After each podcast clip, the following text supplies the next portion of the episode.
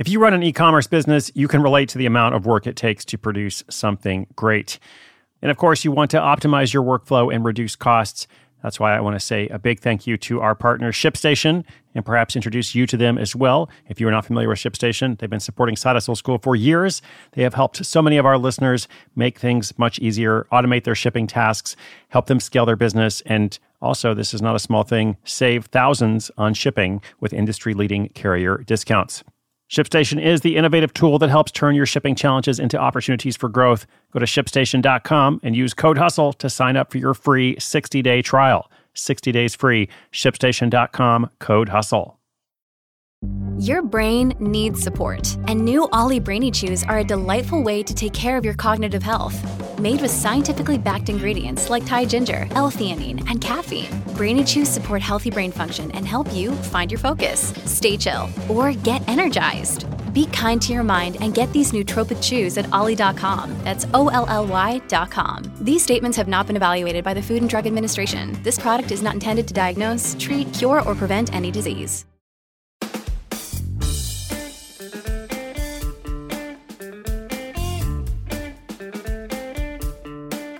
Hello, hello, friends, listeners, community. I hope you are well as we are heading into the holidays.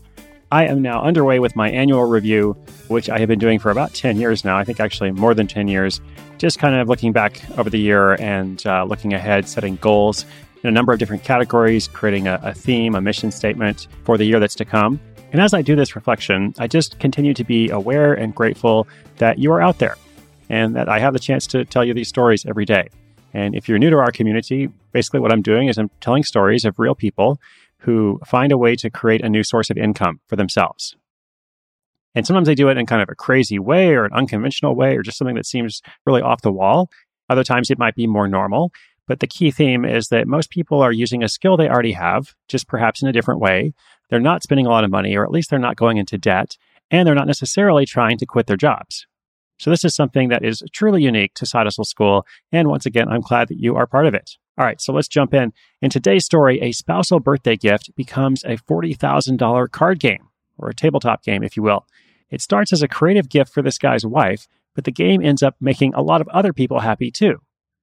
Now, it's not an overnight success. There's a ton of work that goes into this, and just about every other project that I tell you about. But this hard work is paying off now that the game is out in the world and being played not just played, but also purchased, that is critical, by a lot of people. Last but not least, this is also a family story. Our protagonist realizes he can't go it alone, so he ends up hiring two of the people closest to him to work alongside him in the business. All right, let's say thank you to our sponsor. I appreciate them allowing the show to be completely free to you. And then I'll tell you all about this spousal birthday gift that turns into a $40,000 card game.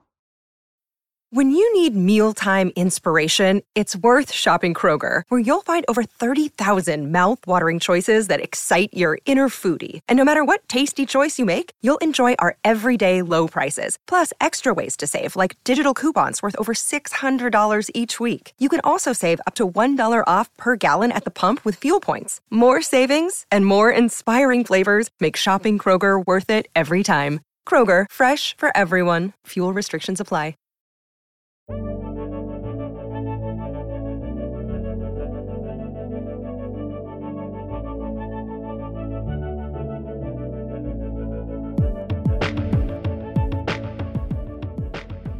Casey Hill's side hustle started as a gift to his wife. Every year, one of them makes a creative present for the other partner. In 2015, it was Casey's turn, and he wanted to see if he could create an in depth tabletop game the two of them could play. Enlisting the help of his dad, Casey set out to create a game many of us might recognize as being similar to Magic the Gathering. It would be set in a rich environment filled with folklore and stories, all channeled through a custom set of playing cards. The father and son team worked around their day jobs to put together the initial version of the game, which they called Archon, derived from the Greek word for ruler. Archon centers on the story of a once bountiful and prosperous land, which is now divided and at war with itself through four major factions. Players have to use their cards and the powers each faction possesses to obtain control of the land and become the new and rightful ruler. The initial version of the game was easy to play and simple in design. When Casey finally gifted it to his wife, she absolutely loved it, so much so she kept wanting to play. They eventually hosted game nights with friends so that they could experience the game too. It was during these game nights that Casey really began to feel he had a business idea, not just a gift. That's when he began what would become a two year journey to bring Archon to the wider gaming world. He knew he couldn't tackle this project alone while working his full time job as a marketer, so he founded the Hill Gaming Company, you know, his last name is Hill, comprised of his father, Doug, and his brother, Tyler. Now, as a side note, I see here on my screen that Tyler is a professional Magic the Gathering player. And I have no idea how that works, so we should probably do a story on Tyler himself at some point. But for now, we're focused on Casey. So, the newly upgraded team began to test Archon on the smallest possible scale. They would take the game to local gaming stores, pitch it to the owners, and then run a small playthrough to gather feedback. They were looking for ways to improve the game, build credibility, and see if it had commercial potential. This initial phase took a number of months, but was critical to the long term success of the product. Over time, the team began to refine Archon's gameplay and judge players' reactions. They loved the balance between the game's simplicity and depth of possible strategy it enabled. It was when gamers were chomping at the bit to play again that the newly formed company knew they were ready for the next phase. It was time to look for a manufacturer to create and print the cards. They used a company called Panda, which was recommended by many veterans in the gaming industry. I'll link it up in the show notes. It enabled them to produce initial samples they could send to reviewers and use for product photography. They knew they couldn't just go straight to market with a product. They had to first build a following and generate interest. So Casey used his skills as a marketer to create a plan which would hopefully build to a successful crescendo. Archon would officially launch on Kickstarter in February 2018. The team's job was to build an army of followers so that when that launch happened, they'd be able to ship enough units that the love of the game would spread on its own. Casey spent a lot of time reverse engineering everything they could to make that happen. They built a blog for the website where they interviewed prolific game designers. They sent samples to YouTube channels so people could see live action playthroughs and reviews. And they appeared on podcasts to reach people they otherwise wouldn't. The most effective strategy, Casey found, was partaking in discussions and offering solutions on industry message boards. This took a lot of preparation. It was months before he even felt immersed enough to mention his product. But being an outstanding member of the community would do more to market Archon than any other channel. So, hey, if you've been listening to this episode so far and you're thinking, wow, Casey must have invested a lot of time into this, well, he did, but he did that over the course of two years. And during that whole time, he maintained a balance between his day job, his family life, and growing this project. He says he did it without sacrificing the other areas of his life in fact, he says, if anything, it's important to focus more on your day job because that's how you pay your bills and support your family. I think that's really good advice for somebody out there.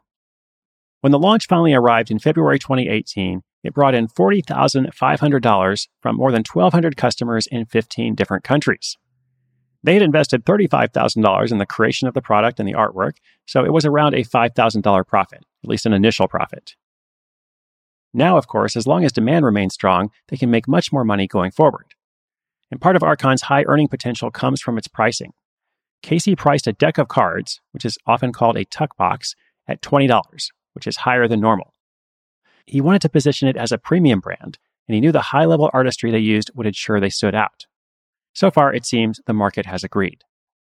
Looking to the future, Casey wants to take Archon further and maybe develop some more games. Now that he's got a track record of success, he wants to know if there are other magical worlds just waiting to be discovered.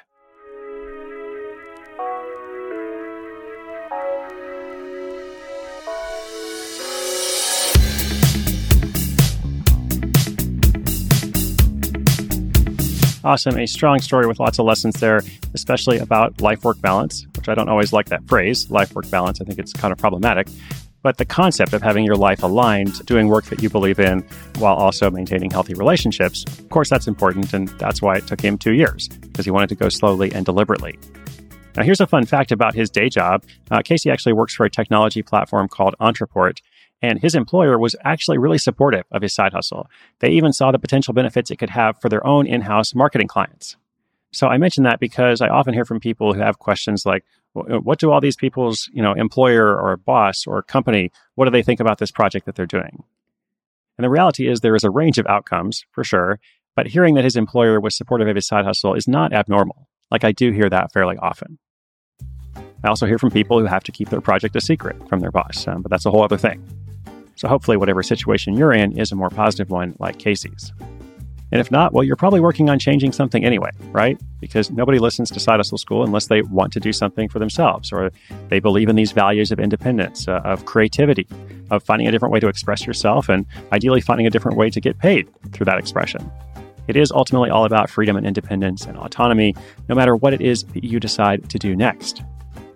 So, my friends, I hope you enjoyed this episode. As always, inspiration is good, but inspiration with action is better. My hope is that you like these stories, but they also kind of teach you something and get you thinking, perhaps in a way that helps with a project of your own. If you'd like to check out the show notes for today's episode, it got links to everything I mentioned, just go to sidehustleschool.com slash 703. That is for episode 703. I'll be back again once more tomorrow with, guess what, episode 704. I hope you'll join me. Be sure you're subscribed. Once again, my name is Chris Guillebeau, and this is Side Hustle School.